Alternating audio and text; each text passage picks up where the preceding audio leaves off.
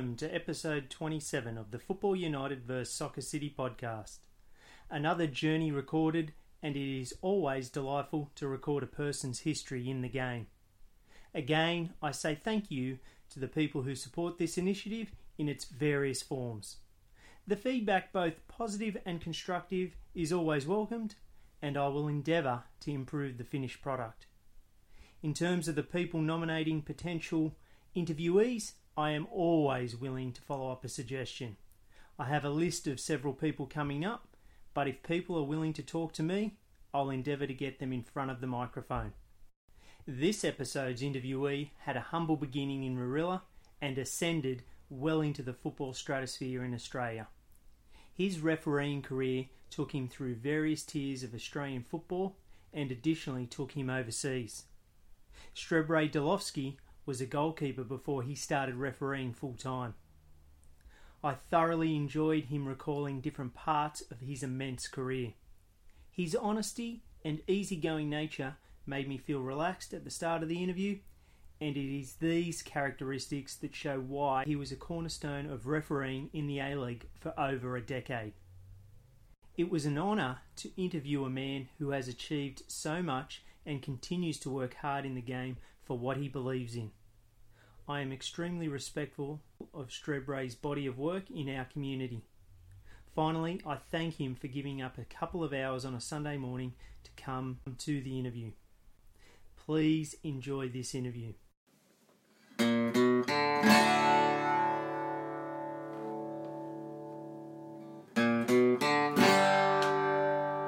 Welcome, everybody, to the Football United vs Soccer City podcast. I'm here on a Sunday morning um, in the Vic Milne Hall at Balgownie. Uh, officially opened in 1963, and I'm extremely happy and excited about this interview today. And I'd like to welcome and thank Strebre Delovski for, for coming here on a Sunday morning out of his own time. Strebre, thank you. Not a problem. Uh, let's um, delve straight into your rich soccer slash football career. Um, you were born and raised in Warilla, and um, you started your soccer journey um, at Shellharbour. So, can you talk a bit about growing up in Warilla and um, and then uh, your first club, Shellharbour? Yeah, sure. Look, um, you know, parents migrated from, from Macedonia back in the in the in the uh, mid seventies. Um, I was born in '75 and started playing for Shellharbour under sevens, I guess and um, you know, not not a very good player, but um, you know, I put the boots on and, and love waking up in the mornings, um, really early actually, having the shin pads on and, and the socks and the boots, and ready to get out to Barrack Heights Oval to to um, have a kick around. So it was um, yeah, really good times. And and with um, those initial years, and and you were playing uh, at right or left back. like you said, and you were pretty humble, saying you were average. Um, so uh, not many of us are Roberto Carlos anyway. But what what do you remember of those days in terms of uh, players that you played with um, and and coaches that you may have had? Yeah, look, I, I remember um, particularly those those earlier years. Um, Steve Macheski was was was coaching. Um, uh, was my coach at the time, and um, you know I don't remember too many of the, the players that, that went on from there, but you know we were a, we, we weren't a bad team, but we weren't a, um, a top four team, but we're always a, a mid table in in that uh, first division. But look, you know we we competed and we, we, we played well and we made finals from time to time, but um, it wasn't until I guess the uh, you know around under 13s, under 14s when things started changing for me. And they change because you change position. Effectively, the biggest change you can make, I guess, is going from the outfield to goalkeeper. So, how did that come about? Yeah, well, look, we had an under sevens tournament, Kiama under sevens back in the day, so it was a pretty popular tournament. And um, the goalkeeper at the time um, was unavailable, and they said, "Well, who, who, wants to put their hand up?" And you know, I, I, was playing either right fullback or left fullback or on the bench. So, yeah, I said, look, I'm, I'm happy to get some game time and put my hand up. And um, funnily enough, I, I, I, actually played pretty well and um, we actually won it. So, yeah, I guess that's where the goalkeeping started from. And um, from there, did you um, sort of uh, get more excited or delve into sort of um, NSL or, or European football more from a goalkeeping perspective because you that sort of started your journey there as a goalkeeper?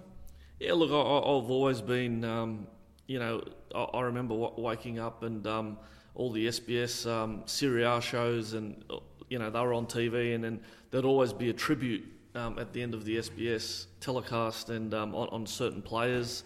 And I remember I had the VHS tape in, play and record, ready to go. Um, so I had, I think I nearly had every tribute that um, that SBS, uh, you know, went to air. So it was, um, yeah. Look, I remember watching Serie A, and that was, you know, that was pretty special.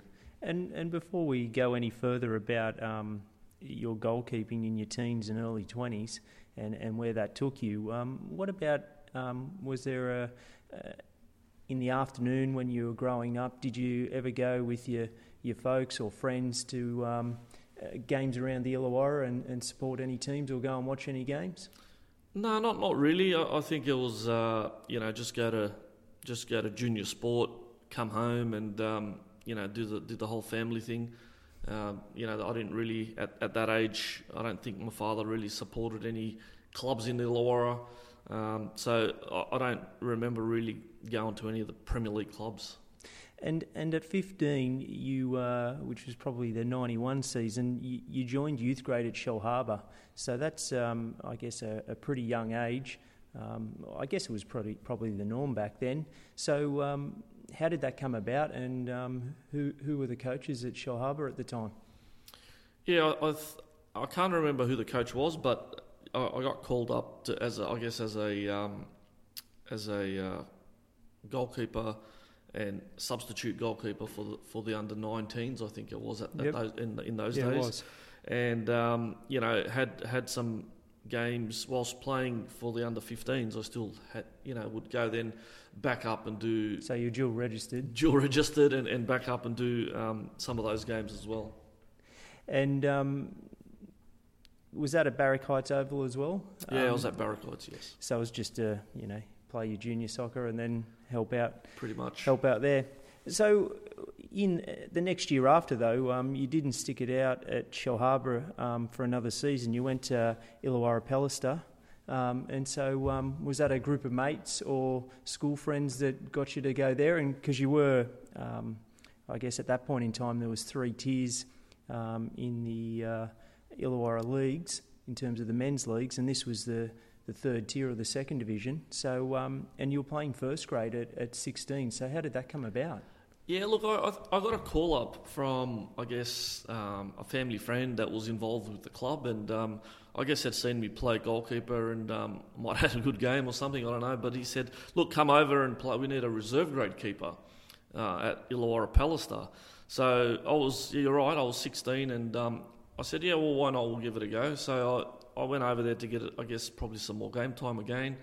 And um, the first grade keeper got injured or, or, was unavailable or something, or I think I was even maybe training pretty well at the time. And um, maybe second, third game in, I, I, played first grade. And I think Kembla there was a couple of big teams back then. Kembla, Joe yep. Coelho was still yep. was playing for them at the time. So um, you know, it was still relatively pretty strong league for first grade, and um, yeah, for the rest of the season played first grade. So and was, and yeah. how did you enjoy that? Because you were playing, and and again, um, I've said it to the um, sixty or one hundred and twenty people to listen to this podcast that I'm no Les Murray, so I apologise in advance if I don't get the names right. But you were playing with um, Billy Stajowski, um, Nick Matrevsky, uh, Vlade Gruevski.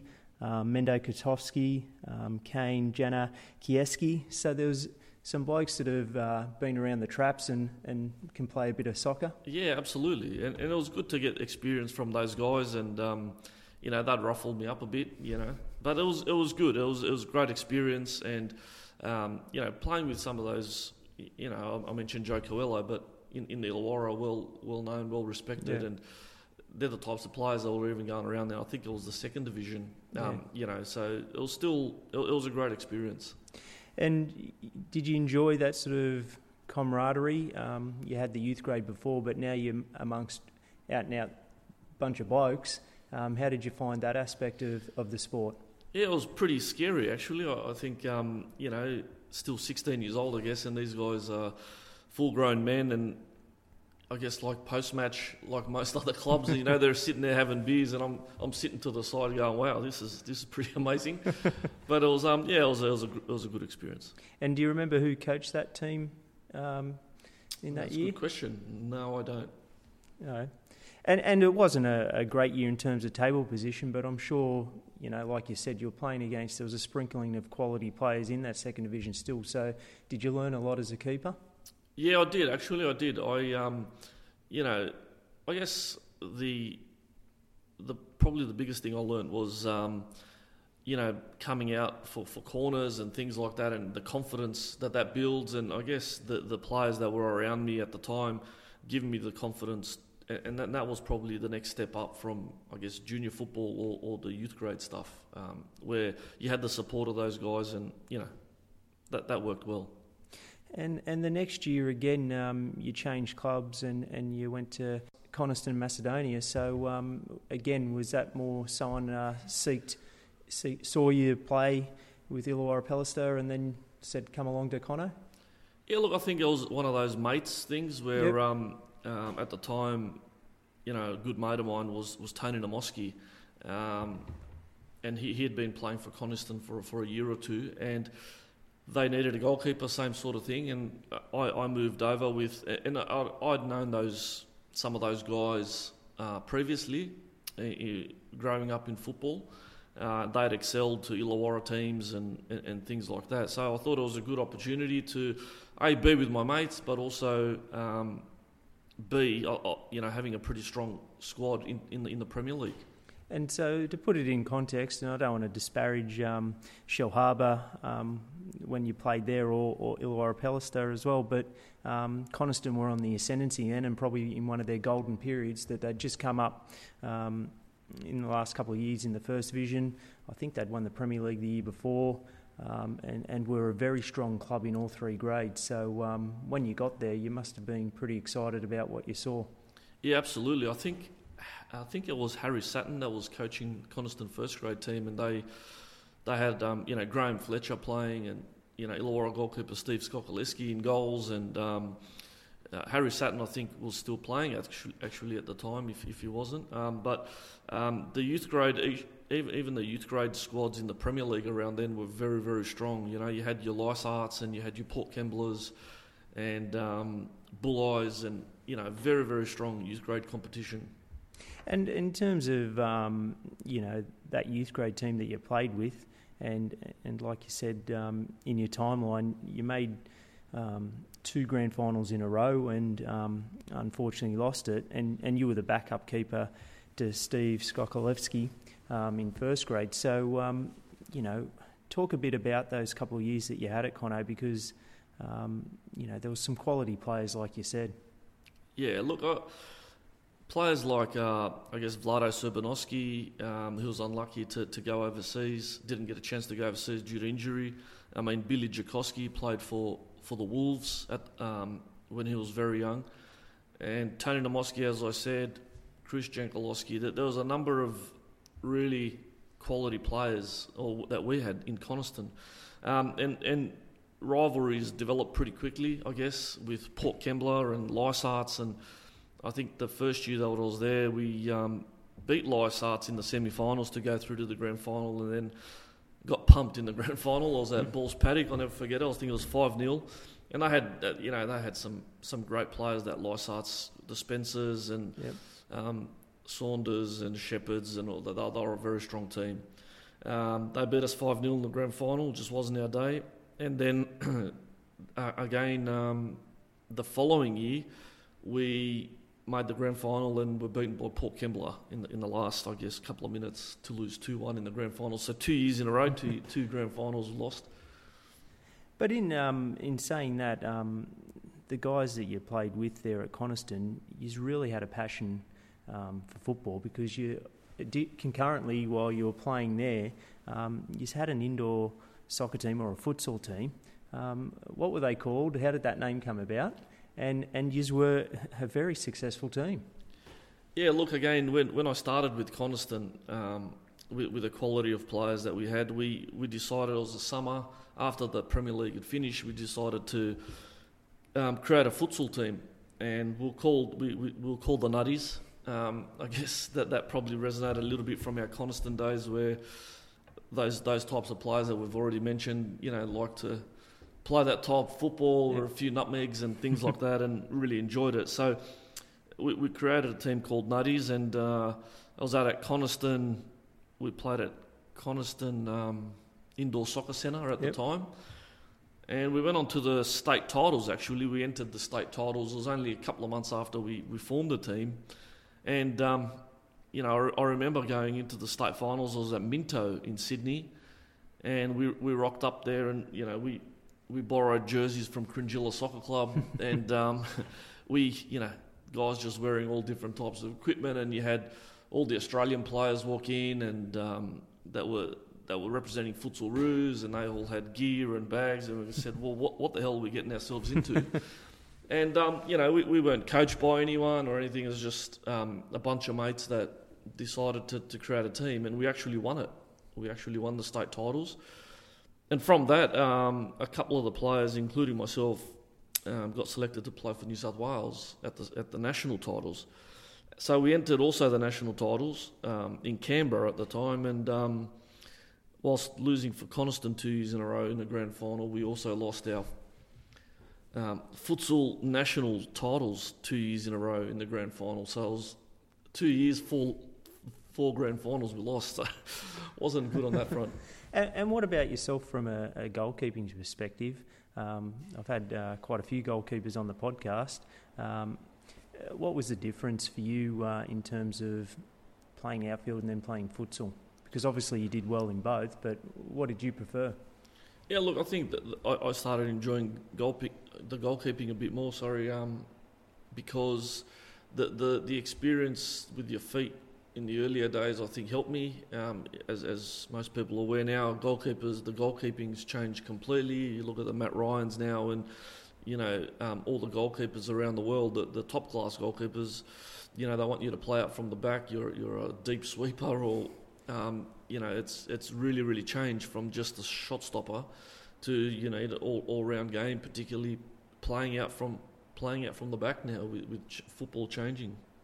And and in terms of um, uh, I guess around this same time, but we'll get more into your refereeing career, um, where you're sort of synonymous in Australia um, at an A League level. But but at this time as well, you know, your time management skills must have been fantastic because you're, you're refereeing um, at a junior level, you're also playing with Coniston, and you're also playing futsal, even though it was a sort of out of season. But there must have been for you a real, I guess, passion and drive to, to be amongst the sport. Yeah, absolutely. I think it was um, in those teenage years, I think it's just something that you do. You, you love football, you you love playing. Any opportunity you get or, or something pops up, you, you just want to get the ball and have a kick around. Um, but you're right, I, I, started refereeing when I was 15 um, and was juggling playing um, for Coniston at the time and um, also refereeing junior football in the mornings. And then, um, you know, towards those, um, you know, years of 17, 18, I had to make a decision um, because I was excelling, I guess, in my refereeing in, in the junior yep. football and was identified as as a, as a potential. So I um, had to then basically make a decision at 18 whether I was going to continue to play or um, go the refereeing side, and that meant I would have to be refereeing Premier League football, and, that, and that's why I had to to um, make a decision on that one. And and you did um, before you sort of left the playing ranks officially. You did get two years in at um, Illawarra United, which was state league, um, and then that sort of helped in terms of your refereeing as well because they were both played on Saturday and then Sundays, weren't they? Yeah, that's correct. So what do you remember of those uh, Illawarra United days? Yeah, look, I, I, again, it was just um, pretty much passion of football, still be involved, still play. I, just didn't just uh, cut the umbilical cord, I guess, you know, right on 18. Um, it meant that I would still be refereeing the Law Premier League on a Saturday. Um, I hadn't joined the state federation yet, uh, which meant playing on sun, uh, refereeing on Sundays as well. But Illawarra United or Wollongong Macedonia at the time, I think they were called, was would play on Sundays. So it was yep. again just to play youth grade. Again, not very good. I think I was playing we, we didn't have players at the time, so we were struggling to fill a team.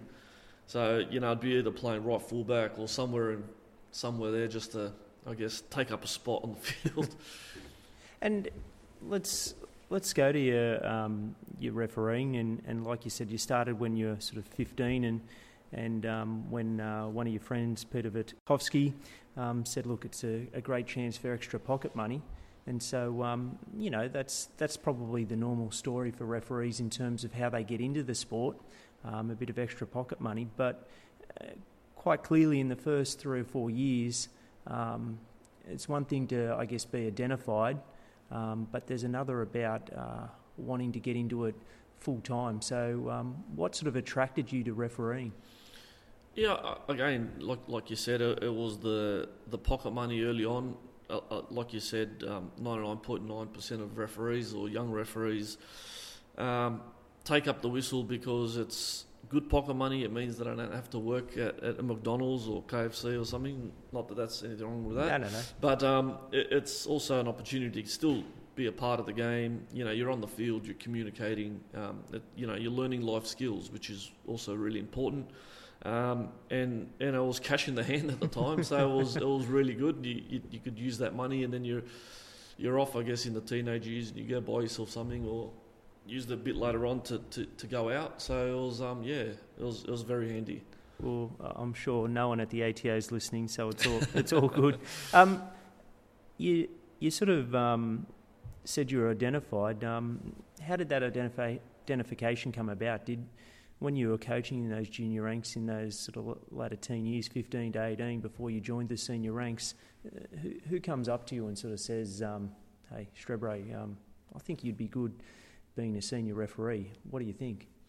Yeah, look, I uh, that just names that come to mind were uh, like Paul Heininger and uh, Mike Shedden yep. and Eddie Uder-Linden, who, who were yep. the, the, the youth um, or the junior committee at the yep. time of the referees. And would go around and look at referees and I guess um, hear from you know the clubs of yep. th- this person's got some potential and then they'll come out and says I'll, I'll never forget I think it was uh, Mike Shedden that um, or it was Paul or Mike Shedden one afternoon I, I just finished my um, under 12s game or whatever it was and they said do you want to come up to Picton to do a senior grade line and that was pretty amazing to, to be involved in Premier League um, you know, to do, to do a line. So I, I, was about 16 or 17, and I hopped in the car and we drove to Picton, and I did two young, uh, you know, did two lines, and I got paid 70, 80 dollars or whatever it was yep. at the time, and I thought that was pretty special. And then, you know, I, I must have performed well because you know I started getting a few of those appointments then coming up moving forward. And in terms of, um, I guess, your junior refereeing and even those early years um, doing the lines in the senior ranks, do you think um, yourself playing at Shellharbour at youth grade at a younger age and then even playing first grade with Illawarra Palliser at 16, do you think that uh, gave you a level of confidence that you'd been around, you know, adult men um, for a period of time, so that sort of helped with your confidence? Yeah, look, absolutely. I, you know, it all was moving very quickly at the time. Uh, you know, thinking back, um, I don't, I don't think it was just all, you know, come over here, do this game, do this game, you're appointed to this game. You know, and it was just all very quick and it just all happened very quickly. Um, and But I, I, agree that, you know, playing the game helped me understand, or particularly positioning for, as a referee to yep. try and anticipate where play's going and things like that, I think helped me. And also, I think you're right, dealing with the men, you know, in my, you know, 15, 16 also helped me communicate with players, um, I guess, early on, which you know I, I, I took on as, as part of my game. That you know that's what I like to do to communicate with the players. I thought was really important.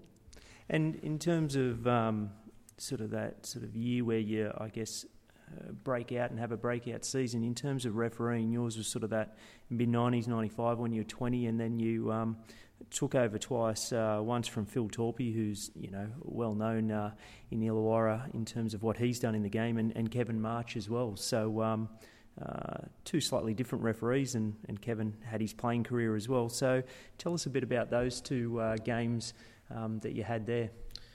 Yeah, I uh, was doing um, by, by that stage, I joined seniors and I was doing um, youth grade, got promoted to do reserve grade centres, I guess. There was um, under 18s, reserve grade, and first grade in the Premier League then.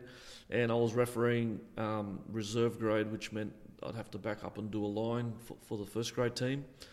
And it was that, that year that um, I think it was Phil Torpy that was first one that pulled a hamstring. And um, actually, I, I came on second half and and again, both games that I did come on was actually Wollongong Olympic, and I think I think one of the games I, I, I, actually both games I think I had a red card in both games, and they're both the Wollongong Olympic, and one of them actually was I think Peter Kotomanides, who I um, you know speak to from time to time now. so yeah, it was very very interesting, and I guess that was breakthrough because um, both games it was reported and. Um, you know, in the press that I'd come on and, and had a very good game. So word word started getting out, and um, you know, I, I, was given more and more opportunities in the in the better games. And were that were they your first two first grade um, centres that you did? So, um, what did you think at the time? Mike? I guess it was a good thing that you just came on and you just didn't have any mental preparation. It was just good to get into it and do what you did in the other grades. Yeah, look, uh, in the, uh, I guess, you know, my dream at the time when I when I, when I took up the whistle and, and became a bit more serious and left the football was, was just to do a Premier League first grade game. Uh, that was that was the dream, you know. Yep. That, no thoughts of FIFA or A League or anything like that. Wouldn't wouldn't have a clue what that meant at the time. And you know, just to get an opportunity to do that in, in front of you know, back in the day that there was some big crowds, and you know, you had a couple of thousand people at, at the game. So to, to be the centre of well, not centre of attention, but I guess the conductor in the orchestra yeah, was was was pretty special. So you know, I I, I took that on. I I enjoyed myself, and um, yeah, I guess the rest moved on from there. And and in terms of um, sort of '96, you became a regular first grade referee in the Illawarra, but you also um, again joined the New South Wales State League Referees Association to do state league games. So um, uh, obviously, you wanted to sort of uh, start excelling more and, and, and sort of challenging yourself. But uh, what, what was the difference in terms of Illawarra Premier League and, and State League that you saw when you first did State League games? Yeah, when when I started refereeing Premier League, that there was then I guess, a, a, bit of a career path and, and opened up, a few doors opened up, and I'd been identified from some people in Sydney, um, the State League branch, and they said, look, it's probably, you know, time that you join the State League branch so you can look to do, um, you know, NPL one, yep. football or, or, State League, whatever it was called back then. Um, and that that's then a, a stepping stone onto A League and or, or the um, old NSL. National Soccer League. Yep. Um, and you know, I didn't have a clue what that meant at the time, but uh, after a few discussions, I thought, yeah, look, this is something that I want to do. Uh, you know, you, you, go from Premier League in Illawarra, but then you drop you drop down pretty quickly into like Division threes, Division yep. fours in Sydney. So you go on to places that you'd never even consider going to and, and refereeing teams that are like Division Three, Four, and that was like really tough football. You know, um, you sometimes rock up, you didn't have a linesman, or and you're trying to deal with men that um, you know discipline's not um, one of their strong points, and um, you know you, would go to all these places, and but you would be assessed, and not not every game, but people look at you, you get your reports, yep. and um, I must have been doing well because you, you progress through groups of referees, um, and then you get promoted as well or relegated. And I, I moved through the ranks pretty quickly in, in Sydney. So, in terms of, um, I guess, refereeing, and I guess um, players and sometimes administrators and even coaches don't, um, or coaches maybe do, but they don't understand um, the assessment part of the role.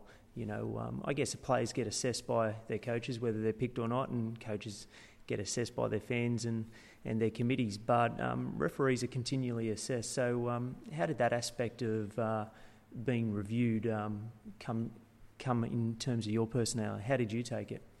Yeah, I took it on board. It was a learning experience. Um, th- these guys that, that come out to watch referees or assess or inspect, you know, aren't there to crucify you or you know put holes in your game or anything. It's, Yep. it's there also as a support, but also to assess your performance and, and, and report back, I guess, to the convener because there also have there's pathways and there's systems that you go through to, I guess, you know, get identified and then Yep. coached and developed moving forward into the, you know, first grade NPL um, games and onto A League or National Soccer League at the time. And so, in that period, sort of that sort of mid to late nineties, was was that becoming more the focus? That obviously, once you started doing those lower divisions of the state league and started going through, you thought, well, um, I want to potentially referee National Soccer League games here. Yeah, absolutely. Um, I think it was really good that I was still refer. So what I was doing, it was it was it was really tough at the time. You know, a couple of years there, I was refereeing on a Saturday, doing Illawarra Premier League, Yep. and then I would be backing up on a Sunday, um, driving to Sydney early in the morning, doing youth grade. Um, they, were- tough, tough years looking back, particularly, you know, 18, 19, 20, where, you know, we're going out at the Yeah. time and you- you'd be out till, you know, 2, 3 in the morning and then you'd, you'd go home for a couple of hours sleep and then you'd be driving to Sydney and, you know, you're looking back, you go, how, how the hell did you do that? um, but it was, it was good. It was fun times. As I said, uh, you know, I'd made a decision then that that's what I wanted to do. I was, I was committed and, you know, I'd be driving to training as well to Sydney Yep. during the week. So I'd be, you know, I'd, I was at work and then I'd have to catch a train or drive to, to training to, you know, to be part of the team. Uh, referees are no different to players. Whichever, when you look at a, a player and how they develop, um, and how they need to develop from grassroots all the way to the elite, referees are no different. So they need the coaches, they need someone to support them, no different to a coach. And I guess the other aspect to that is there's the camaraderie as well. Do you think um, the camaraderie that you developed amongst your peers in the Illawarra sort of kept you doing the IPL there in those years as well? Absolutely. I mean, I, I enjoyed I enjoyed you know refereeing the Illawarra Premier League because we, we, we mentioned some of the players, but you know you know the Port Kemblers and you know they had they had star-studded teams at the, at the time, and it was it was great refereeing those guys because there was also a level level of respect Yep. uh, amongst those guys that I guess you know you could communicate with, and um, I guess they I was well received amongst the players because that was my style of refereeing. So it was enjoyable refereeing the big games, you know, in front of big crowds. So again, as I said, no, referees are no different. Players love playing in front of big crowds. It's no different to referees.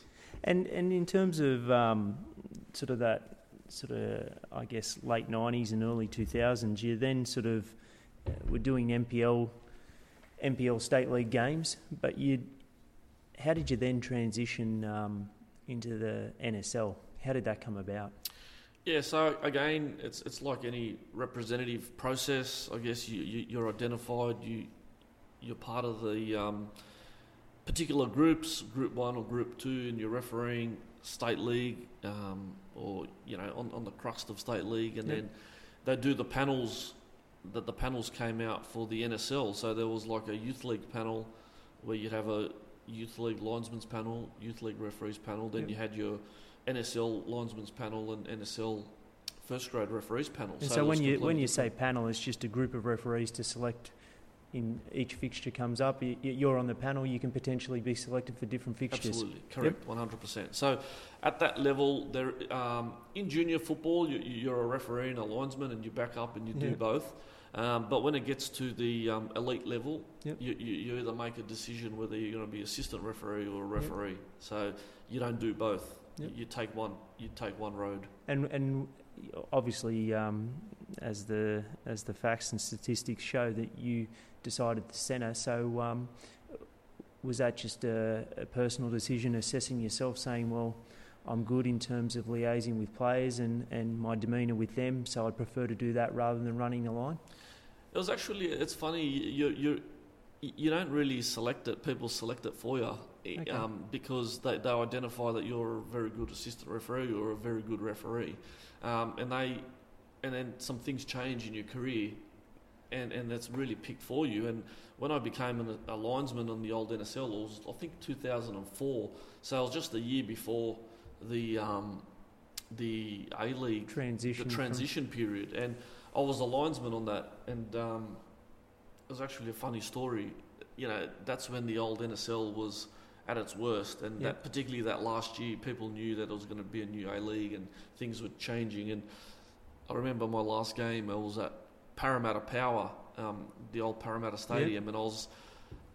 Uh, linesman number two, which meant there was no one behind me in the grandstand as I was facing the grandstand. And um, funnily enough, I counted 438 spectators at the game.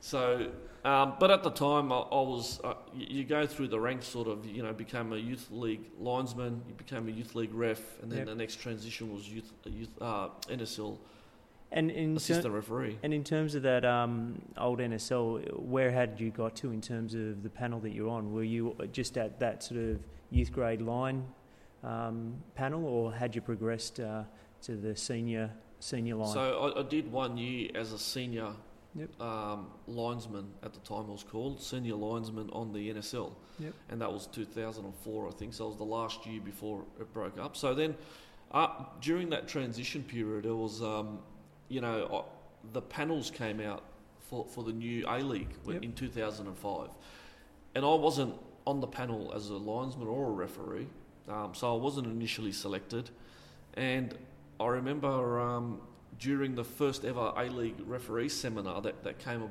about, there was a, a, couple of guys, um, Simon Micallef at the time, and also Condiomas, that Yep.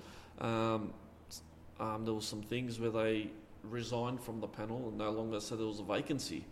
And I remember being viewed at a, a game by then director of referees Richard Lorenk, who came out to watch me on an NPL one game. Uh, and it was Blacktown versus Sydney United, I think it was. That was at Blacktown, and had, had a very good game. And he said, "Well, that's it. You're on the panel. You're on the um, referees panel." And, And- that's how that happened. And in terms of before that game that sort of got you, I guess, back in the door at, at, at, at the elite level because you were, before the NSL stopped, you know, you, I guess your trajectory was going upwards anyway, but were you slightly disappointed that you didn't get on that initial panel? Um, and, and then did you just say, well, I'm going to work as hard as I can in the state league to potentially get back there? It was a it was a pretty weird situation because um, the NSL had stopped, and there was a big tra- like a year and a half or something Yeah. where nothing happened. So, um, no decisions were made until like early on in the in um, when the panels came out a few weeks before the start of the um, A League season 2005. So no one really knew what was happening. So you know there wasn't a no disappointment at the time. I was still refereeing. Um, by that stage, um, first grade NPL, Yep. um, and everything that revolved around that. When the panels did get released, I, I guess I knew I wasn't one of the best assistant referees at the time, and I thought, well, okay, he's, he's a chance. And the referees panel was much shorter, Yep. uh, or smaller, sorry. And you know, I accepted that. Okay, Yep. well, still, if I need to, if I want to get there, which was obviously a goal and a dream, to be on the NSL. Um, you know, at the time, you got there's a new league, imagine refereeing an NSL first grade game or, or a um, A League first grade game was, would have been was special. So um, you, you're then on the panel. Um, uh, what did you think? I mean, because the A League was, you know, put forward um, as a sort of revamp of the old NSL. Um, you must have been uh, sort of happy that A, you're on the panel and, and um, potentially about to do some games. So the referees at, in, in the first year of the A League were, were either on an A panel or a B panel. Yep. So the A panel, I guess, were the regular regular referees, and the B panel were guaranteed two games in in the year Yep. as a minimum. So I was on the B panel uh, as as a you know coming in late, and uh, I remember my first two games. Uh, my first game was uh, Newcastle versus Queensland Roar at the time. I had two red cards. It was I had an absolute shocker. That was my first ever game. Um, I remember sat, sending two. Matic McKay was one, and I think the big thing back then was simulation. Yep. And um, I had a second yellow card to Matt McKay for, for simulation, and it was never a yellow card. and uh, yeah, it was just uh, yeah, didn't have a good game. Yep. Um, and I thought, well, okay, well, I, I still got one more to. We'll see how we go. And I, the second game was Central Coast versus Wellington. nothing much. It was probably I think it was the last game of the season actually, and nothing much happening. And you know, last two minutes there was an all-in brawl on a big uh, a melee close to the sideline, and um, yeah, I th- you know, first season wasn't one to remember anyway. And in terms of, um, can you give us an insight into sort of that sort of feedback a referee gets, uh, even self-assessment and the assessment you get from um, from the people that select the, the A and B panels in terms of terms of the game? Because sometimes, as a spectator, I'm watching it and you think, well, the referees had a pretty good game, but then a couple of one or two decisions, like you said, red cards and whatnot, are really then focused upon, and then sort of all these little one percenters can be very good, but then maybe you know interpretation or whatnot. Um, the focus just becomes on 5%, and the other sort of 90 95% of the game is then just what the referee's done is just left left behind. I think it's um, referees a little bit like goalkeepers. You know, uh, you you could you can perform excellent for 99 uh, for 89 minutes of the game, and then there's one decision, and that's what you get remembered by. Um, those key match decisions are, you know, like a goalkeeper, you, you could pull off 10 saves and one goes through your legs, and yep. that's all you get remembered by. And, and no different to referees. Um, I've had many games in my career where I've performed extremely well, and then there's one decision that kills you. I guess that's part and parcel of, of refereeing. But, you know, you, yes, you do get assessed, but um, whilst we, you know, key match decisions are, are critical, whether it's a penalty or a red card or, or, or, those types of incidents, you know, the overall game is, is also looked at. Yep. And, you know, there's a lot of factors that come into it. You know, certain areas like positioning and, you know, fitness and movement and all these, um, you know, laws of the game, making sure that you tick all those boxes. Now, to to, to a general spectator, it might not mean nothing, but the, the assessors, you know, did, did you make an error in law? Yep. Did you, did you, you know, that red card, it probably should have been, you know, yellow or what? There's an assessor there, and they, they put together a report. Now, particularly at the at the elite level, every every match is has an assessor, and th- those reports go to the director of referees at the time, or FIFA or AFC, to, and then they, again, your performances, if you know, they're looked at, and then that's uh, assessed, and on a games down the track, um, that's that's how they appoint those those types of referees. And in terms of yourself, do you think um, your body of work when you came into the A League was was extremely solid, and you had a good sort of base, in, in especially in terms of um, uh, you know, I remember games, uh, I guess in the '90s, watching them and, and yourself, but and um, you've said it yourself in terms of your style, but you had a really good um, interaction with players and a good demeanour and, and I guess a good attitude. Did, did, that sort of help you in the sense that you you knew that you had that in you, so you could focus on the other areas of being a good referee? Yeah, absolutely, absolutely. I, I also think the experience that I gained through those early years of going to state federation, you know, division threes and division fours, and um, dealing with people that are, you know, like most clubs, you know, is doing the canteen, is doing the, the security, is doing player coach, eh, all that. Dealing with those types of people and, and understanding that the work that they put into clubs and understanding what players, coaches go through is also key because when you're making those decisions, you know, um, or players come up to you and they're frustrated, you, you got to understand that. You have you need to have a feeling yep. that this is this is football, this is what happens, and you got to understand that rather than, you know, I've always been that type of referee rather than the policeman approach because yep. I feel that um, it helps. You know, if you can go in calm and confident, players also pick up on that as well. You know, especially the elite players, the experienced players. They can sort of smell that in a sense. Absolutely, absolutely. So if you if you're not confident, they, they smell that and they'll they'll eat you alive. And in terms of um, you know your your A League career, which was over 140 games, you know, um, you go into sort of that season three just being a fourth official, um, and, and, and as you said in your timeline, you're basically going to be cut. Um, but you were given another opportunity uh, when Wellington played Perth, and so um, uh, you had a very good game. What was good about that game, and um, how do you feel in terms of knowing that you're potentially going to be cut, and then there's pressure on yourself as a referee. Yeah, look, I it was it, was again a, a, a situation where season one had the two games, and, and, the rest of the season was fourth official, and didn't have a good year. Second year wasn't even given an opportunity to, to come back from that, and third year, I guess it was viewed by the coaches at the time or assessors that look, he's getting a bit on. Um, you know, don't think he's going to make it. Yep. Um, you know, they had a meeting. I know they had a, they had a meeting to say that look, this bloke, we can cut him for next year, and then we can get someone else in. So I knew that that was the case, and I was pretty much on the scrap heap. Yet there was a situation that arose four four games left, the season three of the A League. Some guys were away for FIFA um, commitments, yep. uh, international commitments. Some guys were injured, and basically there was no one left. and they uh, they I, I, it was between me and someone else, and I was given an opportunity. I, I got flown to to Wellington, and um, you know, this was it. This was this was the game that was going to make me or break me. And there was, it was actually a situation just a couple of weeks before that. It was quite interesting how it worked out. Where I was fourth official again in Wellington, um, and there was an incident that happened right on halfway, right in front of the benches, and I could see this tackle coming from you know, five minutes before.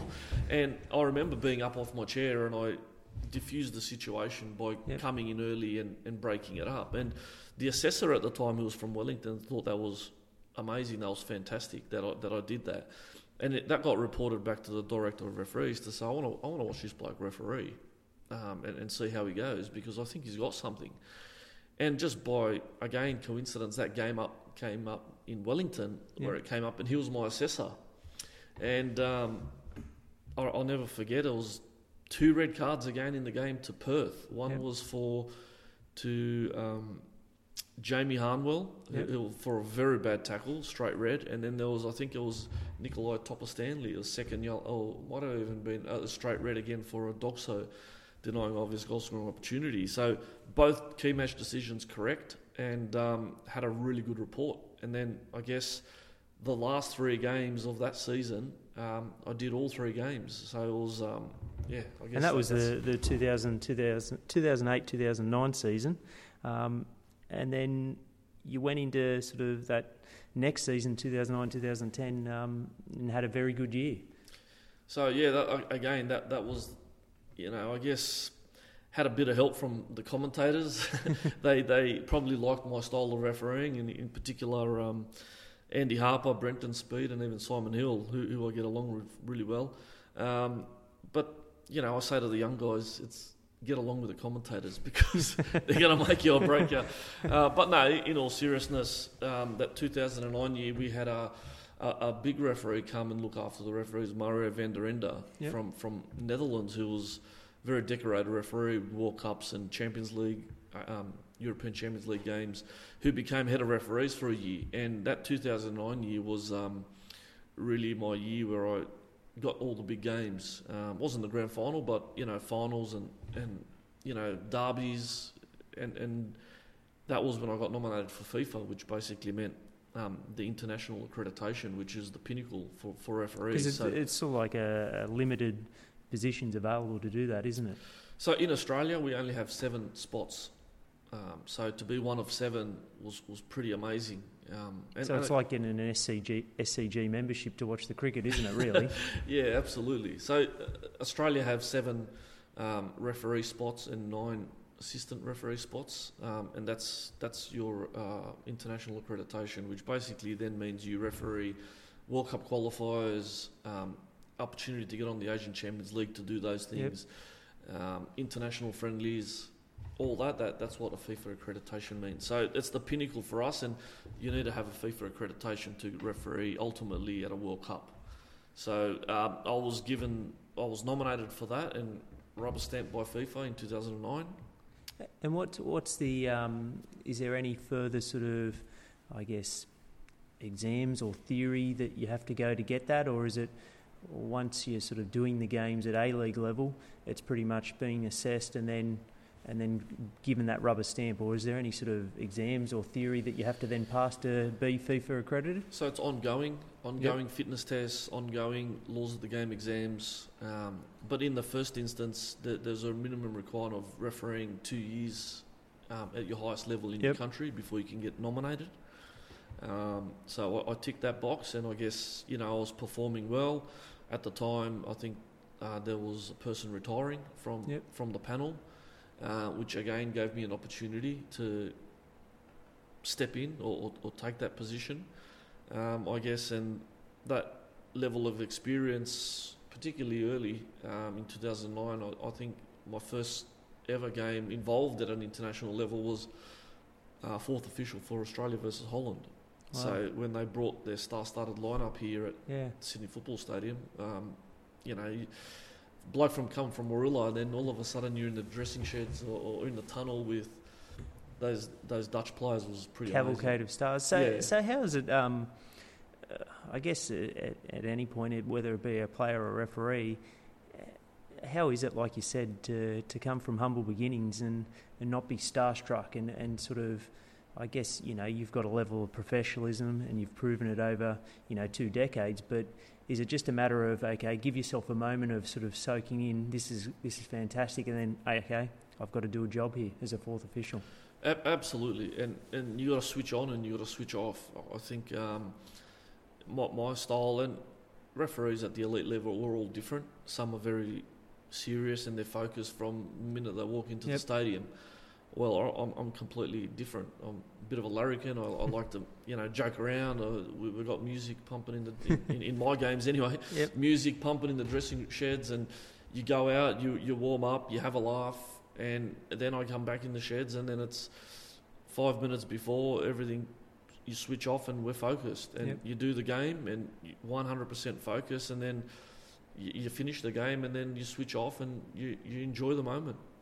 And and what about uh, in terms of um, you know that 2009 year you you got that FIFA accreditation, so you started doing some some bigger games, like you said, you did an O League game final between Auckland City and and a team from the Solomon Islands, which I'll let you pronounce because, uh, like I said, I can't. Um, Koloale, um, and and also you um, then had a an opportunity to, uh, or you were appointed to referee Manchester United in Indonesia. Um, so that didn't eventuate. Can you sort of describe what had happened and sort of beforehand the sort of honour of refereeing one of the biggest clubs in the world? Yeah, I, the A League final was um, the Oceania Champions League, I guess, or yep. AF, like AFC or Europe uh, or Euro- European Champions League. So they have the Champions League, and I was lucky enough to be. They had a home and away final, and I was lucky enough to be part of the first final. So that was my first big appointment as an international referee yep. uh, to go to Oceania and referee Auckland City versus Kawali, I think they were called. Yep. So that was all went well. So that was pretty good. Um, and then I remember part of Manchester United's tour. Um, they were playing Indonesia in 2009, yep. and I was selected to referee that game. I remember I did some press around it, the Illawarra Mercury and, and, and, things like that came around. And I remember sitting in my office on the Friday. I was, I was travelling to Indonesia to Jakarta on this Saturday. Yep. So Friday I was at work, and uh, a colleague came into the office of, of the afternoon and said, um, "Are you still going tomorrow?" And I said, "Well, yeah, I'm still going tomorrow." Well, what do you mean? he said, "Have a look at the breaking news." And they just had the Jakarta bombings then, and the the hotels that were bombed were the Hyatt and the Ritz Carlton. Uh, Manchester United was staying at the Ritz Carlton, and I, I, I would have been staying at the Hyatt. So, very quickly, um, new, news reports were coming through, and um, you know they cancelled the game. So, you know, that's that's that's how it worked. So, um, I guess in, in, in a lot of respects, and it's tragic what happened there, but um, it still must have been a, a, satisfying feeling being appointed to that game. Uh, you might not have been able to officiate at, at the game but, and have that sort of ticked off, but it must have still been satisfying in, in that respect. Yeah, it was pretty special being, I guess, I guess identified. But in, in 2009, once once I became FIFA, I was also assessed to become an Asian Champions League referee. So there's it's it's two step process where you become FIFA, which basically yep. means you referee international games, uh, international friendlies or international club teams. But then there's a second part, which is Asian elite panel. It's called of referees. So there's only a very small panel of referees in Asia, all of Asia, East and West, that are part of this panel that referee the Asian Champions League.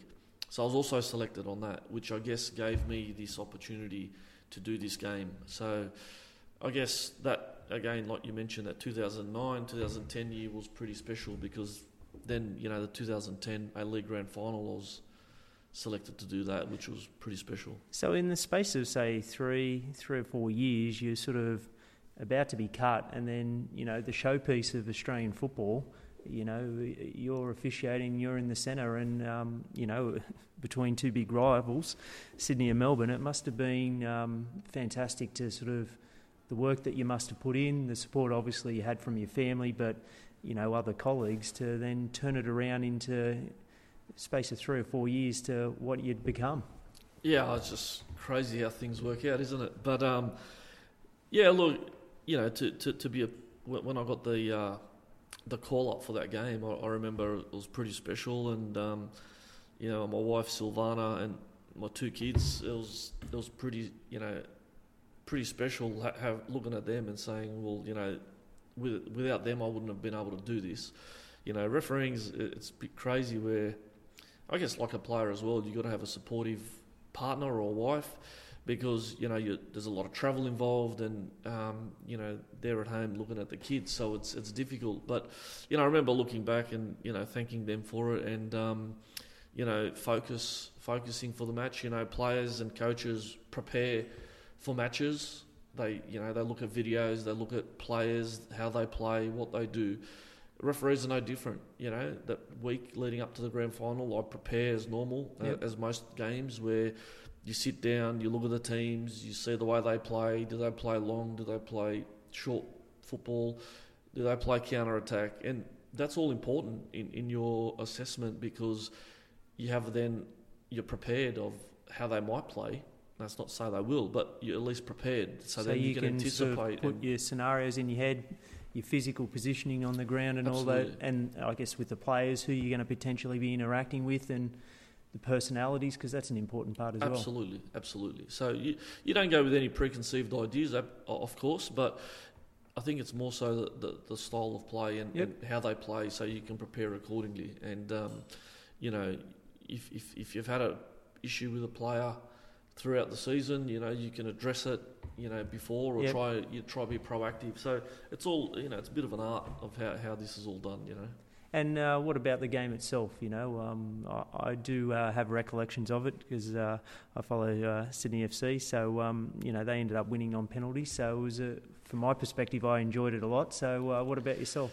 Yeah, I mean, it, it was over in a flash. Um, even though I went to penalties, but I, I remember thinking when the game finished after the extra time, um, grand finals leading up to that, there was always controversy. There was, you know, a red card or yep. or, or, something that supposedly ruined the grand final, or yep. regardless. So I remember finishing that at the time after 90 minutes and saying, you know, we haven't had any controversy, and thank God, you know, that's. From a referee's point of view, you just want to finish the match, and you're not the centre of attention, so to speak. Yep. So, but I then also then straight away in the same moment said, righto, well this isn't over yet. We've still got the penalty shootout, so anything can happen. I remember Kevin Muscat came up and took the first penalty, I think, and missed with a hit the post or something. And I said, you know, we're, we're mic'd up and we're communicating to each other, the, the match officials. And I said, boys, this, this can, anything can happen here, so stay switched on. Yep. Keep can move off the line. We have to potentially make a huge decision, so it's not over. So but it was it was amazing. You know, forty five thousand spectators, um, Sydney, Melbourne, the Big Blue. Yeah. Um, for a grand final, it was yeah, it was amazing. And like you said, um, and you spoke about that um, Asian elite referees panel, and um, you were selected on that in 2010. And so then you um, were then a referee at the East Asian Football Federation Championships in Tokyo. So tell us a bit about the tournament and, and the finale being uh, the final between Japan and South Korea in front of 60,000 spectators.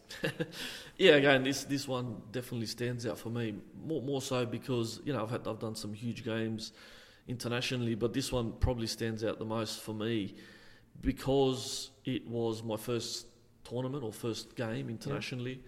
Um, and, you know, it was quite funny. The boys um, give me some stick about it at the time because I've just come onto the Asian Elite panel, and my first ever appointment was Japan, which is like the pinnacle, I yeah, guess, for to referee in Japan. It was like the pinnacle for, for match officials from Australia.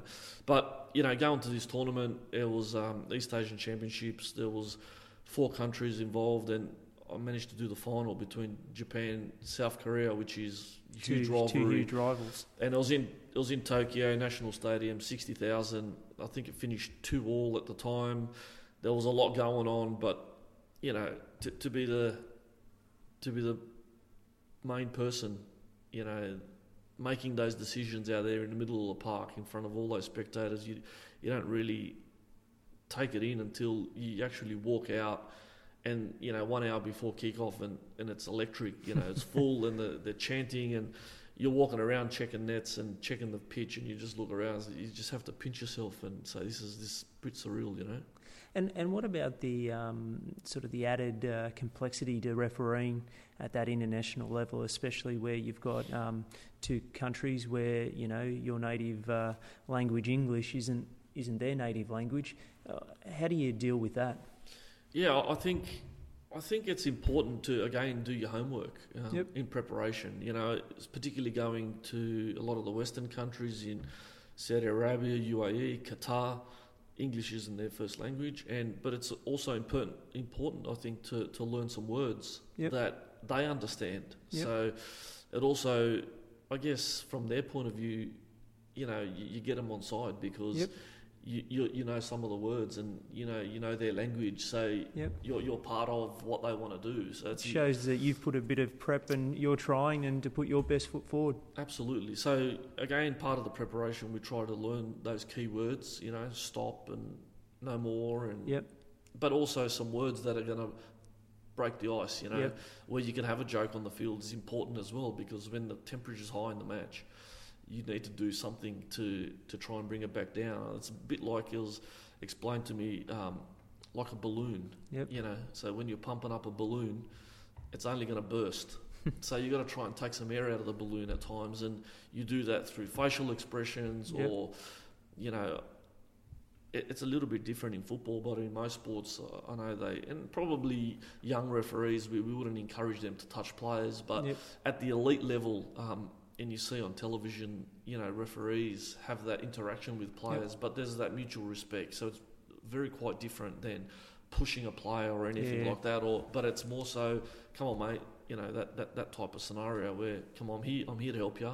Let's work together and move forward. So that's where the touching comes in. And you know, I know a lot of people.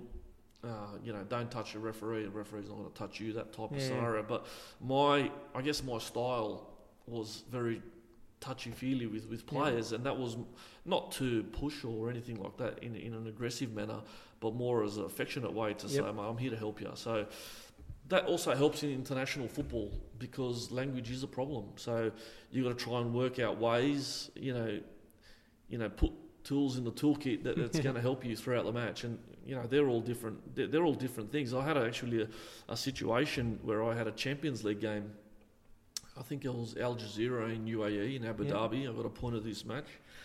Um, there's actually another story there down the track that I can mention, but you know, I was refereeing this game, and I remember having a joke with a few of the players in the in the tunnel, and I was speaking a few, you know, a bit of Arabic, and yep. you know, I'm not that good at it, but you know, that broke the ice and whatever. Yep. I think it was about 10, 15 minutes in, in into the match. I gave a free kick to a player just outside the box, and he came up to me and kissed me on the head.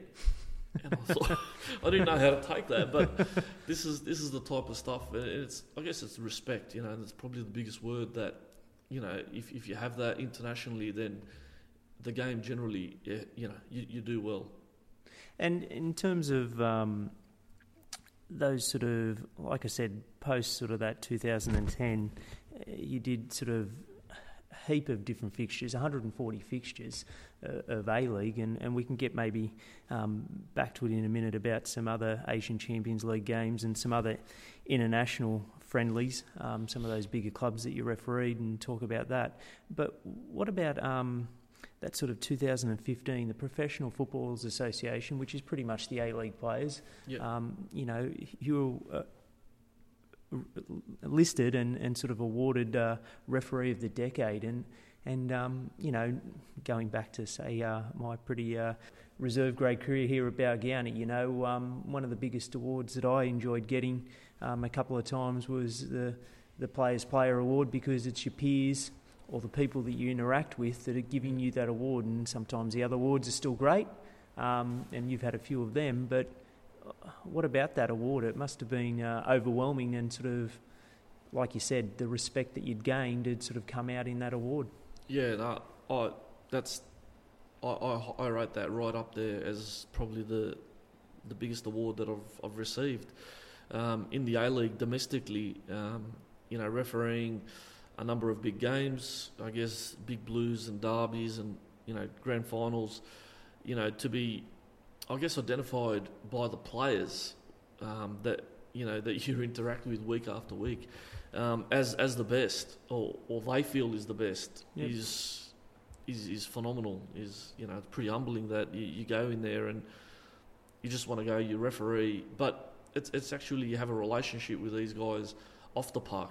You know, is is also important because you know you you're coming into a game, you can have a chat to them before the game. There's that yep. mutual respect and to you know I was I was voted referee of the of the year a number of times from the PFA, yep. um, and then the, they had the um, Players of the Decade award uh, or, or a ceremony that they had or an awards yep. night, um, which I got invited to and was named referee of the decade. So, look, that that award is is pretty special to me, and you know, I look back on and and I guess there's recognition for the hard work I put in, in you know domestically and I don't want to, you know, uh, sort of on your on uh, different uh, websites. I saw that there was many, many other awards that you received, whether it be at the sort of local level here or at the state league level. But that one, sort of, uh, I definitely wanted to talk about because it's it's a different type of award, isn't it? Yeah, absolutely. And and in terms of um, sort of uh, before we talk about some of the other big games that you did, you know. Um, was it more a, a physical or mental aspect or um, your retirement? You know, you'd done uh, you know over 140 games and then probably another 20 to 50 games um, internationally, different big games. What sort of brought about your retirement in that sense?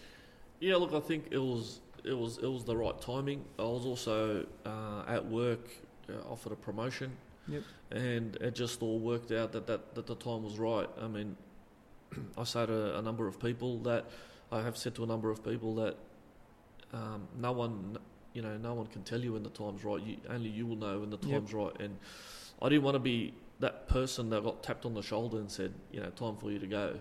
Uh, I wanted to finish at the top. Uh, yep. my, my, my final game was the was the semi final between Adelaide and um, Melbourne City uh, in Adelaide. Um, and you know things went well, which was fantastic, and I finished finished on a high, and I wanted to finish at the top and be remembered. I guess, you know, f- for the good things that I did in the game, rather than you know on the way out and um, be remembered for all the poor decisions that, that I made. Yeah, there was plenty of those as well, um, but yeah, look, the time was right, and the, the promotion at work just all coincided. Uh, you know, at the time I was forty one or something like that, and um, you know I, wasn't going to become a full time referee. That had just been introduced, so um, it just all worked out well. And in terms of um, uh, that decision, um, you know, post then, um, you know, did you sort of miss the game in that sense, and um, you know what came with it? Because it's like you said, you had the respect of the players in the A League to a certain extent, um, and and probably you know your other colleagues in the refereeing fraternity. So um, you know you didn't completely go out of the game. Um, you still had some involvement, but did you miss that sort of game day feeling? I don't. I didn't miss. I didn't miss the, the training. I didn't miss all the preparation, all that sort of stuff. And and, and quite honest, um, you know, some some of the games, you, it was a bit like you know, everyone talks about well, it's pretty glamorous. You, you know, you're flying into a, you're staying at a five star hotel, or you know, you get driven to the game, all that sort of stuff. But after doing it for so many years, you you know, you, you become a little bit stale, and Yep. you know, it's just run of the mill, and you know, I didn't miss none of that, which which was good. But you know, you, you get the odd derby or grand final or semi, and you go, well, you know, you know, forty thousand or whatever it is, and you, you go, well, yeah, would have, would have been pretty good to be part of that. But to be to be quite honest, I didn't um, go out of the game straight away, or, or automatically moved into. I got voted president of the Professional Referees Association, um, which was which started in 2013 to, I guess, for as a voice for referees at Yep. the elite level. Um, Because they're an important stakeholder in our game, and, and I guess um, we all, um, and I'm talking as a sort of committee um, player, we, we sometimes forget that, don't we?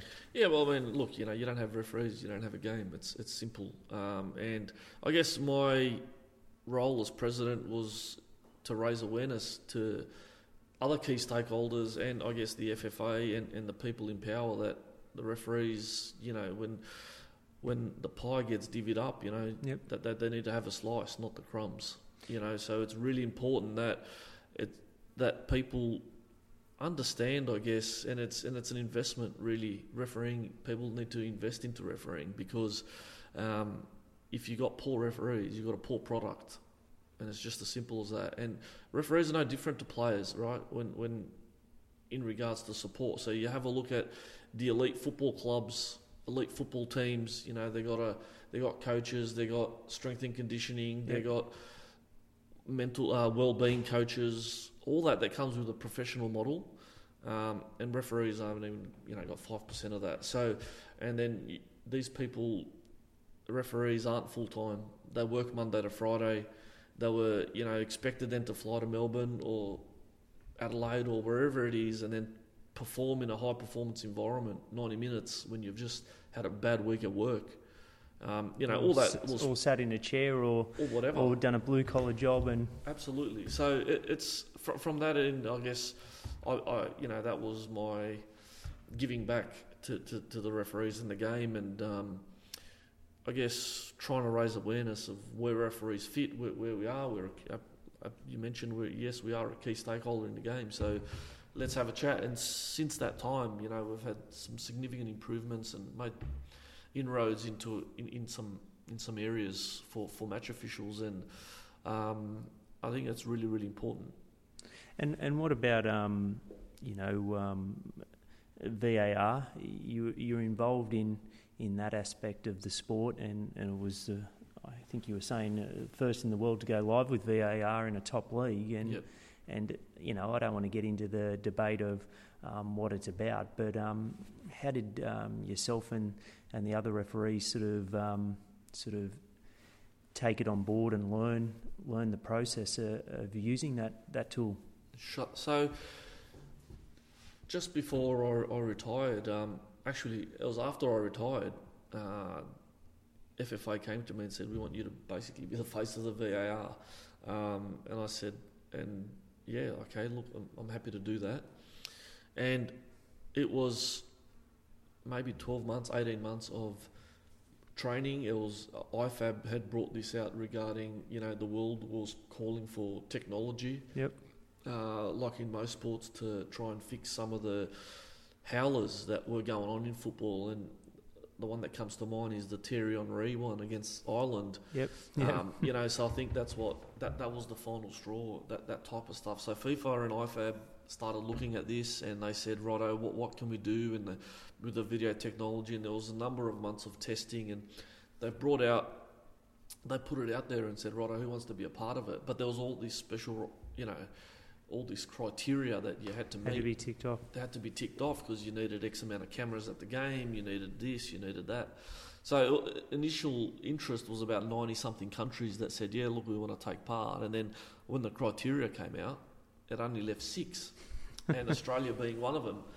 And um, so they started going through the process of offline and online uh, training. So you know there was uh, make up games, mock games, Yep. where there would be a penalty situation, someone would fall over, and then you know there was no contact, and then they'd go up to, to review, and then change decisions. So there was a there was a lot of training involved, and uh, I guess I became the first person in the world to go live in the first league. So was, FIFA was out here, IFAB. Uh, so IFAB for for the uninitiated is International Football Association Board. Yep. Um, so they they're the ones that make the rules or, or the laws of the, game, game, yep. right? Um, and tick off on all that. So anyway, I think the biggest thing with VAR and at the time when it came in, people did not have a clue of you know what's involved, how does it work, yep. when does a VAR get involved, when they don't get involved. So there was a lot of uncertainty, which caused a lot of frustration, and I think that's the, the key with VAR.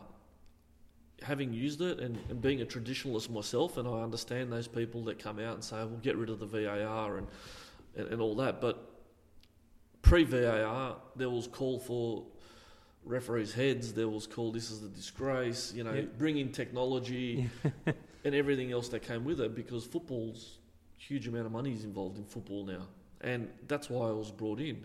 Um, I think when it first came out, it was really important that the general public are educated or should have been educated on it. Now people are starting to find out slowly and slowly starting to understand it. But I think the, the critical thing here is that people need to be educated of how VAR works and even go behind the scenes yep. and and show footage of when the VAR gets involved and when they don't. Oh, sorry, every decision, just to be clear, that VAR looks at those in those four areas of penalty, red card, mistaken identity, and goals, and they, those incidents get reviewed automatically by the VAR as plays going on, and the VAR will only get involved if there is a clear and obvious error, yep. or, or, or I call it the howler.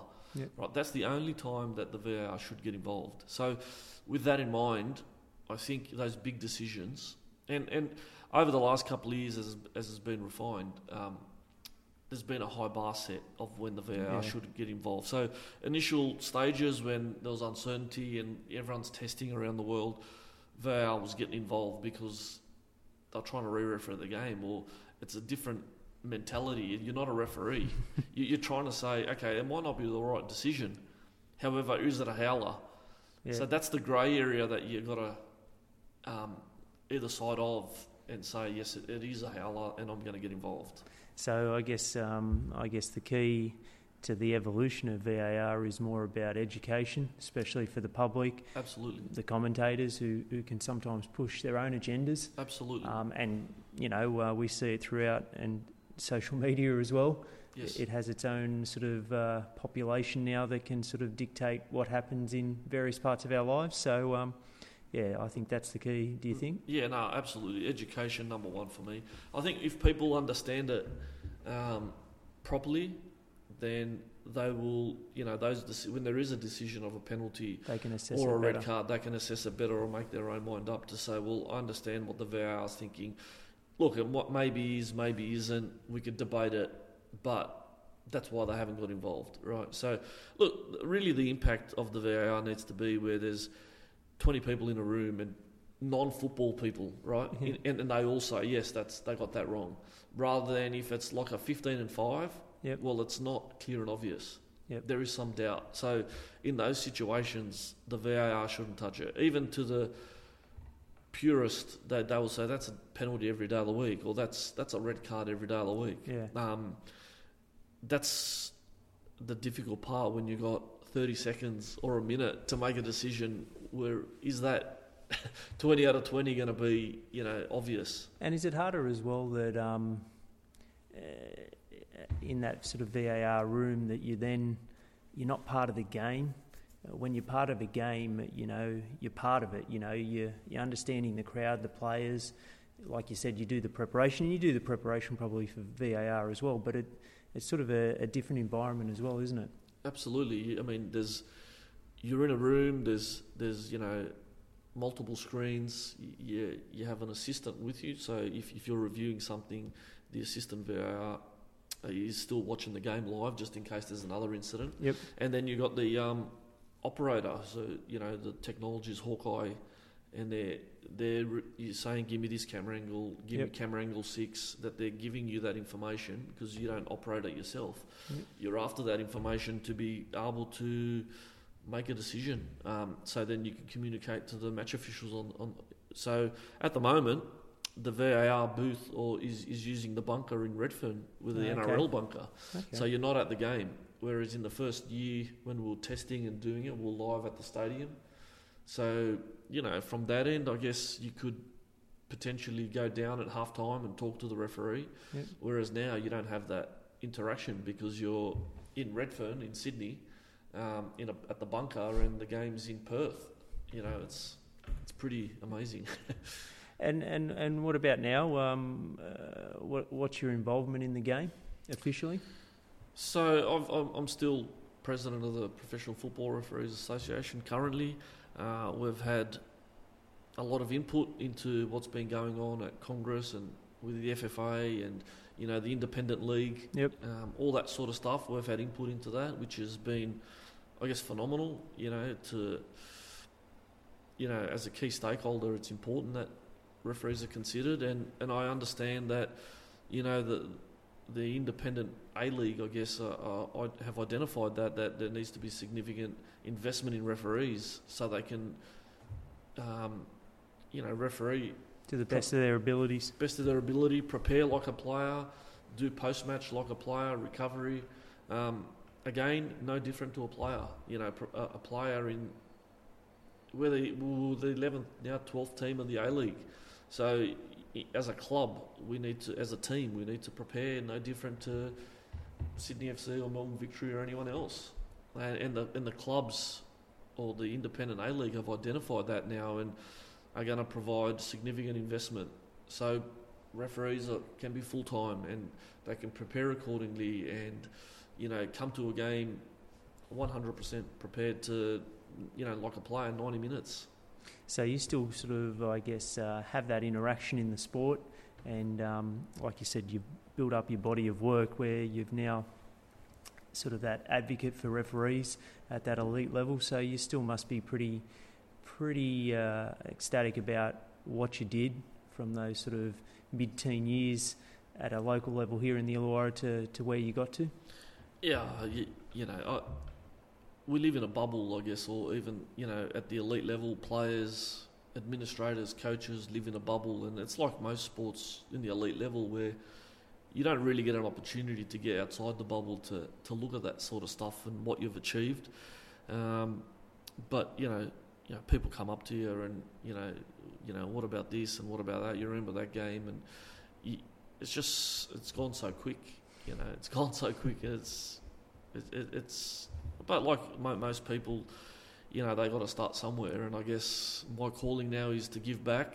Yep. To you know, um, people that know me, I'm very passionate about referees. I understand what I came through and, and through the system and how referees, I guess, are treated. Yep. Um, but also having seen it from the elite level and internationally, the way referees get treated and the respect shown uh, internationally for, for match officials is, is phenomenal. So I guess my work is only just beginning, you know, in that area to try and drive change, to try and change mentalities of, of, of, of and perceptions of match officials. Uh, I guess I, I feel very strongly about that. And it's my time now to give back to, to the game, as particularly in match officials or in the admin admin side of it. And um, uh, before we uh, finish up, you know, um, what are some of the other sort of uh, moments, uh, whether they be sort of uh, funny or sort of out of the ordinary that you had? Like one of the ones that you mentioned was um, at Abu Dhabi uh, the day before um, a match day in the Asian Champions League. You lost your voice. how, how did you lose your voice, and uh, what happened? Yeah, look, um, I remember uh, watching that show Mega Structures on, on Foxtel, and that they, bu- they built this the fastest roller coaster in the world in Abu Dhabi, and coincidentally, I, I uh, was appointed to a match in uh, you know I mentioned before it was Al Jazira in Abu Dhabi, and I, I was pretty excited because I, I, whilst doing the game, I was also in this in this place, and I wanted to go see this roller coaster. So we went to Ferrari World, which is which Yep. is what it's a part of. And we went out there and um, did the tour, and I, we went out, and um, there was two assistants that came with me, Nathan McDonald and Paul Cetrangolo from Adelaide. And um, we, we lined up, and I said to him, I mean, I, I get scared going on merry-go-round, let alone I don't even think about going on a roller coaster. But we we were lined up, and one of the boys said, "Look, I'm going to go on this thing," and I said, "Righto, good luck to you. I'll I'll line up with you, and I'll take a photo when you get on, and I'll exit stage left." and look, there's Paul, actually, um, a good mate of mine from Adelaide, he was assistant referee. Um, he's he, he gets he gets scared on a plane, a bit of turbulence, and he's holding on. And he, I don't know what clicked, and he said, "I'm, I'm um, actually, I'm going on. You know, I've come all this way. I'll probably never come here ever again. At least I can say, I think he timed it. It was like two minutes or whatever it was. and he said, um, you know, I can probably hold on for that, and I'm, I'm going to give it a go. So then all the peer pressure started. You know, you know, you're this, you're that. You, you, you know, you just call yourself a referee You're and blah soft, blah blah. You're whatever, yeah. soft and everything else. And I remember lining up, and they, the gates open. We were next to go out. They they, went in, locked themselves into this thing, and um, I took a couple of photos. And the actual operator said to me, "Look, mate, you'll be right. Look at all these kids are coming off." You know, I said, "No, no chance." He goes, "Come on, mate, you'll be you'll be good." so I went on. I just I don't know. I just sat down, and once it clicked in, um, then.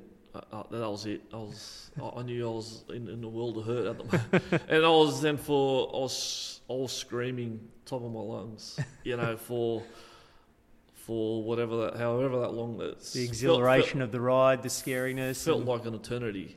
Um, it was the fastest ride in the world. Anyway, I lost my voice. So this was pre-match, right? This was the day before the game. And um, I remember what uh, refereeing the game. I didn't have a voice, so um, I, there was only hand signals and facial expressions. And you mentioned about the communication. Yeah. Well, there wasn't much communication in that game, uh, verbally anyway. So yeah, it was a pretty pretty funny incident. Trebo, we we were talking about um, sort of other incidents in, in games that you can recall, and, and there was a, a semi final um, one year, Melbourne victory and, and, and Brisbane Roar. Uh, tell us what happened. Yeah, I was actually, yeah, Brisbane were winning. I think at the time one 0 and you know I was deep deep in the game, late, might have been even the last kick of the game, and I think uh, Melbourne Victory were attacking, and it was they made a run into the box, and Milligan went down. Mark Milligan went down, and I played on. Um, you know, I, I didn't have a good view of it, and I wasn't hundred percent, so I, I didn't give it. But you know, when you look at the replays, it, it was a penalty, and it would have probably made it one all uh, going into extra time. So, you know, look, as, as one of those ones as refs that you know we get wrong. I've you know Yep. made a, a couple of those in the in, you know particularly Sydney FC and Melbourne Victory penalty, but it, it was talked about um, around the world actually. But look, this one in particular, you know, it's, it's one of those ones we, we make those decisions and we have to live with them. It's Yep. it, it's part of the game. But um, actually, it was interest, interesting story. Um, uh, Kevin Muscat, I guess, was was the coach at the time, and you know he went to town in the media. But credit to him, we had the A League Awards the very next day, and um, he he walked over to me. You know, the whole room actually was. Was, was looking at us, you know, there's about 900 people in the room, and he walked over and tapped me on the shoulder. was going to go off in some sense. Yeah, I thought he, here he goes. He, he's, he's, he's going to continue on, but no. Look, he, he, he tapped me on the shoulder, said, "Can I have a chat?" And um, I, uh, you know, he, he, he apologised for, for his comments, and I said that it's not a problem. I understand it's heat of the moment, things happen, and things are said, but that's uh, you know, I, I respect that, and, and no dramas. Actually, the, the Fox table that was right next to us, and you know, Bozza and came over, and and um, Simon Hill and Michael Zappone, and they all wanted to know what happened or what was said. But actually, Michael Zappone wanted me on SEN radio the next the next day or two days after, which I was happy to go on, and FFA approved it. And I and I straight up said, you know, that um, I made a mistake. You know, before the interview, actually on SEN, people writing in and social media and all this and wanting blood and Delovski this and Delovski that. But I guess in 12 minutes. Um, in the interview, and, and I explained what I saw, and I explained that I wasn't 100%, and I made a mistake, and I put my hand up, and you know I can't change it now, but that's that's this is the world we live in, and in, in, in 12 minutes, you know, the mentality will a completely change of the of the punters and, and the listeners that they said, well, you know, good on him for putting his hand up. He's made a mistake. He's human. He doesn't have replays. Um, that's you know he's got a split second decision to make. So, you know, look that that's that's the world we live in as, as referees at the elite level in a high performance environment. This is um, you know this is what it's about. There's, there's highs and there's lows. no different to the Melbourne Victory Sydney FC penalty that was was not a penalty, but regarded as one of the worst decisions ever given. That that's that's that's what we that's what this is the world we live in. But uh, I think it probably goes back to um, the interview that we've had um, thus far. Is that you know um, your honesty um, uh, with with players especially meant that you know um, that was you. You could come out and have that discussion. Um, be confident in yourself and, and, and your body of work and, and say, well, this is what happened. This is how I came about that decision. Yeah, well, does it? It doesn't. I mean, it, I guess if you put your hand up, you know, like whether you're a player, administrator, whatever the case may be, it, it kills it there and then. Nothing festers. There's no preconceived ideas or you know, the referee. You know, people question the integrity or anything yep. like that. That you made a mistake, and um, it's going to happen in football. It happens in football, whether a striker misses from the six yard box. Um, uh, the goal from the six yard box or keeper lets one through his hands, a referee makes a bad call. It's part and parcel. It's just part of the game.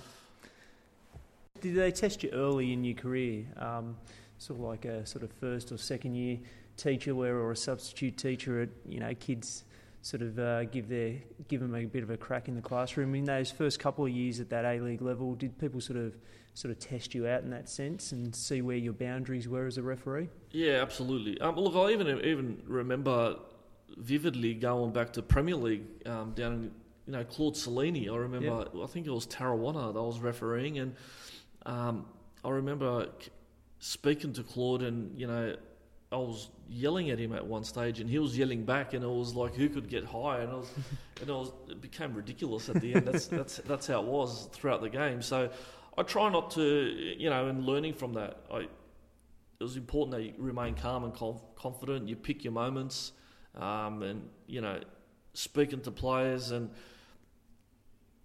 they're viewed differently on the on the camera or on the TV because the media know which players are going to say what and yep. how and how they react. So when there is an incident, the first camera angle's on that player. Yep. Yet for the majority of the match, we have I have an interaction with them that we can talk. And at the elite level, again, you have those relationships and you can talk to players in a in a particular way, and um, it, it, helps you helps you in, in, in the match.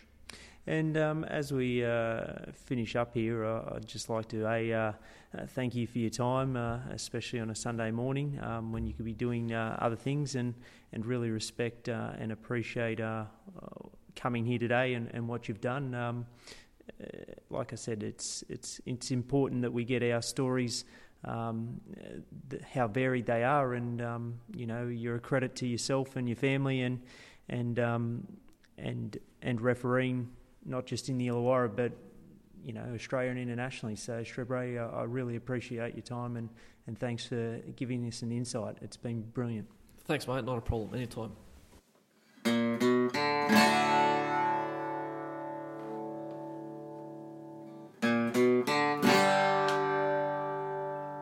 Thanks again to Strebre for his time and journey. We didn't have time to explore the entire depth of his journey, but nonetheless, we spoke about quite a lot. Thanks for downloading this episode, and I appreciate your support. I'm your host, Travis. Goodbye for now.